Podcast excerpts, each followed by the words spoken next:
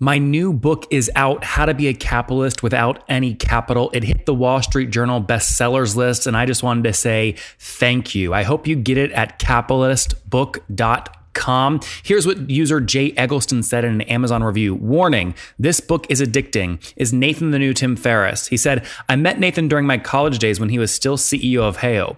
I knew he was inspiration since the day I met him. The book is totally a Nathan Latka original, and this is the new four hour work week. Warning though, it is addicting. I'm not sure how long I've been reading it now, and the only thing that is making me from put it down is the dreaded workday tomorrow. Six people found that helpful. Get the book today at capitalistbook.com.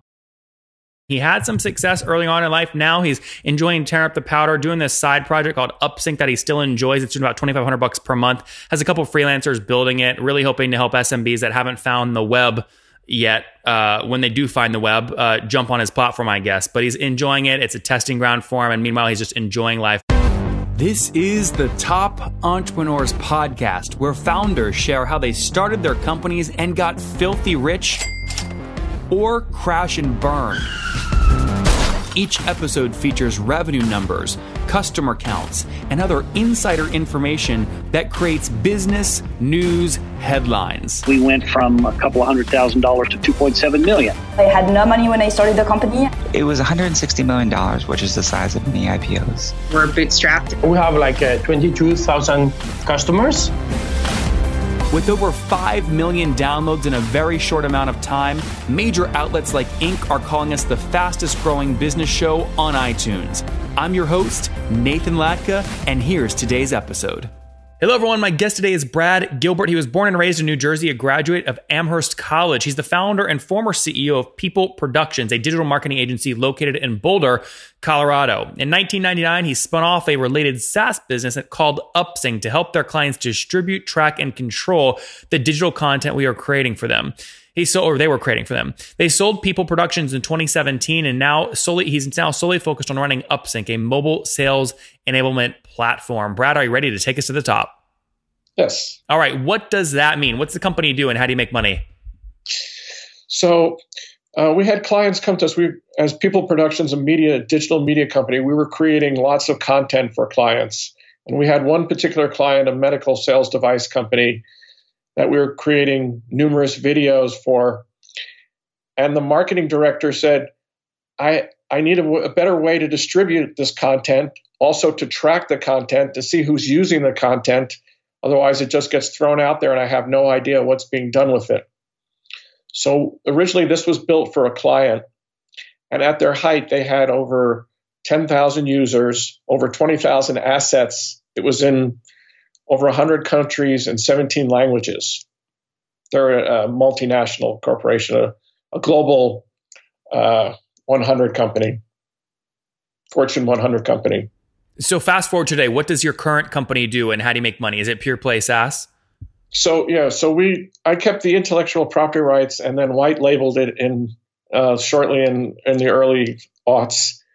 Um, we provide a simple uh, mobile distribution platform, content management, tracking for for small for any kind of companies that can be um, multi-level or smaller, any size. It was built for enterprise, but it works just as well for a small company. It's sort of the opposite of Salesforce. Salesforce, you have this whole, you know, huge, you know, you have to buy into the whole, the whole thing. This is a very simple. We can get you online in less than a week and and so, Brad, when sorry, when customers are signing up for the platform, I mean, give me a general sense of what they're paying you per month or per year. What's an average? Um, for under uh, ten users, it's uh, twenty five dollars a month, and then it drops down to nineteen, and then sixteen, and then it's custom when they get up, start getting up to the high numbers, 500, 1,000. Okay. Start, numbers so, drop. so again, I don't want to go down every cohort. What's the average customer pay you per month? Would you say? Um, right now, for the smaller ones, it's twenty five dollars per user per month. Okay, got it. So that, that's a fair average across your entire customer base. Uh, now, yes. Right okay. now, yes. These are mostly small, under fifty. Yeah. And now, do you own the code base, or are you still white labeling? No, we own the code base. You, okay, so when did that happen? When did you launch the company officially? Um, two, let's see, probably two thousand and one. Okay, two thousand and one. And have you bootstrapped the company, or did you decide to raise capital? Uh, I bootstrapped it. We tried some capital, but it was too much effort and time. It was just easier to bootstrap it. Yeah, yeah, yeah. Your be- your best, you know, fundraising are your customers' dollars, right? That's what they say. What yeah. you, speaking of customers, what have you scaled to today over the past 17 years? How many customers are now using the platform? Um, now we're down to under 10 probably because we it was originally built i mean when at one point it almost took over my entire company when we had the one main client that was using had 10,000 users they had also 15 apps that were built on top of this it's also a data collection tool so and so sorry brad just to be clear uh, across that cus- so 10 customers but i imagine each of them have like there are seats under those customers. How many total paid seats are on your platform today? Today we're probably at a, uh, under a hundred, maybe. Okay. rebuilding. Sorry. We're rebuilding. Okay. So just to be, I want to get this. I want to understand this first. So, uh, hundred seats at twenty five bucks a pop. You're doing about twenty five hundred bucks a month right now. Is that right? Uh, yeah. Okay, so I mean, walk me through. I mean, this has been going for 17 years. Uh, it's it's it's basically you're back at ground floor zero. Why? I mean, why not move on and start something new? Why not? Why not move on it? Well, why not move? I mean, it's if if you know if a company's 17 years old and it's still you know doing two, three, five grand a month, that's a signal to you that there maybe is not a market for it. Well, no, it's it's good for smaller users. I mean, at one point, it almost took over my entire I had a bigger, much bigger company. People Productions was a, you know, we had several million dollars in revenue a year. And I switched a lot of resources over to Upsync, but after a while, it reached a point where I was spending my own money, not somebody, not venture capital money, and realized that really I didn't want to take down my bigger company just to keep the smaller one going. But the the Upsync is profitable, and as long as it's profitable, there's no reason not to keep it going.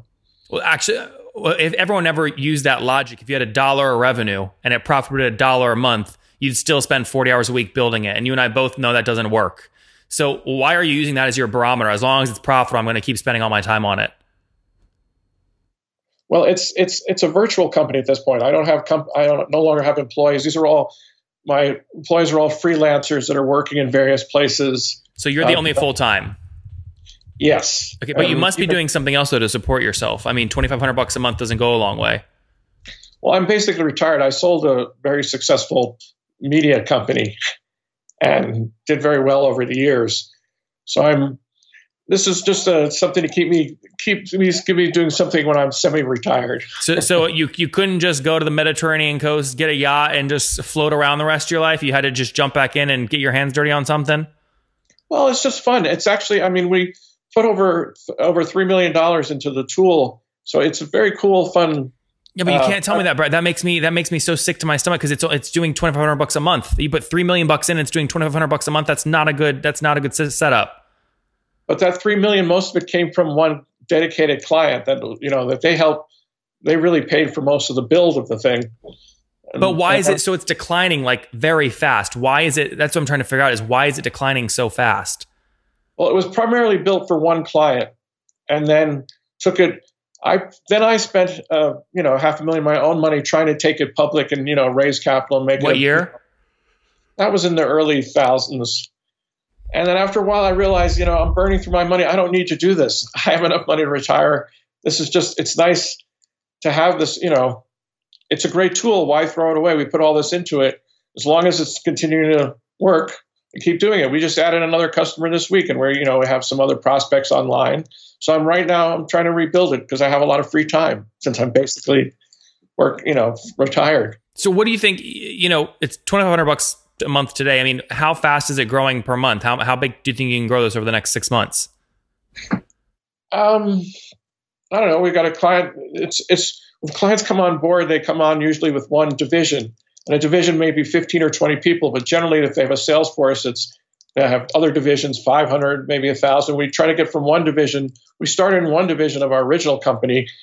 You know, they only had maybe 50 users, went to 300, then to 500, then 1,000, then 5,000, then 10,000. So it can grow quickly. If you get inside a company that knows how to use it, they'll it grows inside the company. You know, I get that, Brad, but today you're at 100 seats across all your customers. That's what I'm trying to figure out is why don't you have a thousand seat account yet?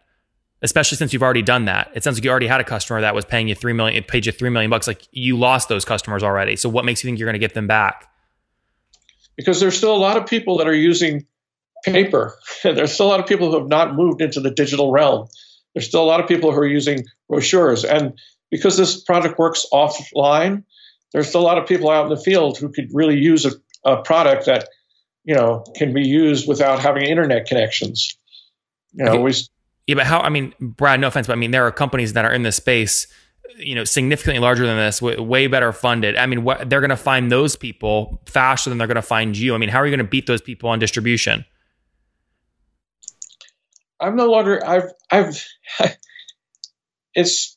We still get a lot of uh, leads coming over the transom over our website. We still get leads every week, a couple leads every week. We follow up on them, and if they are, if it works out, it works out. But as long as it's continuing to be in positive revenue, why should I kill it off? Because your opportunity cost on your time. We, we all die at some point, and this company is doing 2500 bucks a month when you could be doing something much more impactful potentially. That's why. Well, Nathan, I also have a house in British Columbia and I snowboard all winter. And this, you know, I have I have the freedom to do whatever I want, but it's fun to keep, you know, in in something that I'm, you know, that I built and still and works really well, and it's fun to use. So, so this, this is this is kind of like a playground for you. It's not something you're looking to scale to a million bucks a month or anything like that. It's it's fun for you to tinker around with and then snowboard the rest of the time. Yeah, you could just yeah. you could just say that by the way. yeah, and you know, no, I spent 30 years, 30 plus years running a digital media company, so I've had more than my fair share of work experience. Yeah, I mean, what, the reason I'm pushing you, Brad, so hard on this with a guy with your wisdom and your experience, I think this is a big, big issue in tech world and in startup world. Everyone always wants to start a new idea and try and grow it. Nobody puts parameters in place for when to kill something, right? And this is like the rationale you just used. I think is just dangerous for especially people that haven't had your success, right? If their logic is if it's profitable, if it's making a dollar a month, I'm going to keep doing it. I've seen so many smart, smart young people stuck in shitty ideas with a ton of funding because it still makes money. And it's just, it, it saddens me. Well, I'm when, I'm also when I I have now have a house in Canada and I'm joining. They have a startup thing in the town that I'm there, so I'm offering my services there to you know as a mentor. I've sort of reached the mentor stage at this point. You know, I've made enough money in my life that I can do what I want, but now I would like to help others. You know, after I have 30 years of experience in you know building and running a business, I can help others. So I'll help others in startups, which like others help me. Give, give me an example of something like when you're mentoring someone starting a company in kind of digital media. What, what's a piece of advice that you'd give them? And the reason I'm asking this is because this space is changing so fast. I wonder if things you used, you know, 10, 20, 30, whenever you used them years ago to build your company, are they still relevant? Can they still be executed on today? Yeah. And a lot of the things, most people, I'm really from the business side. I was also the CFO of the company, CEO, CFO. And a lot of people, you know, generally you meet on the creative side they're on the creative side or they're developers and they all have great ideas or they're very creative, but most of them don't have strong business backgrounds. So they need people who who can say to them, okay, is this going to make money? What's the what are the numbers here? Let me see the numbers. I'm very good with spreadsheets and and uh, finances, so I can look at a business and say, well, yeah, you're going to is this going to make money over time? And where's the holes here in your in your you know profitability? Because business is still business. you know. I, I understand that, uh, but I mean, are you typically working with people in the media space? And when you talk about is this going to be profitable, you're talking about okay, you're selling human time at 100 bucks an hour, uh, but you're paying 50 bucks an hour. A 50 percent margin per hour doesn't work. I mean, like, what are you actually looking at metrics wise? I'm looking at P and Ls and balance sheets and stuff. So one of the reasons I got out of doing upsync is, and really putting more money into it, and particularly in a place like Boulder, Colorado, the competition for developers is incredibly intense. That everybody, every developer thinks they want to be working on the next, you know, Google. They want to be on the next hot product, and you have to. It's very hard to keep a team of developers together, good developers, because they all want to be working. You know, they all want equity and they all want to have the next hot thing. So I really, I want to get out of the development business. Well, how do you build a product, especially a SaaS product, without understanding how to motivate developers?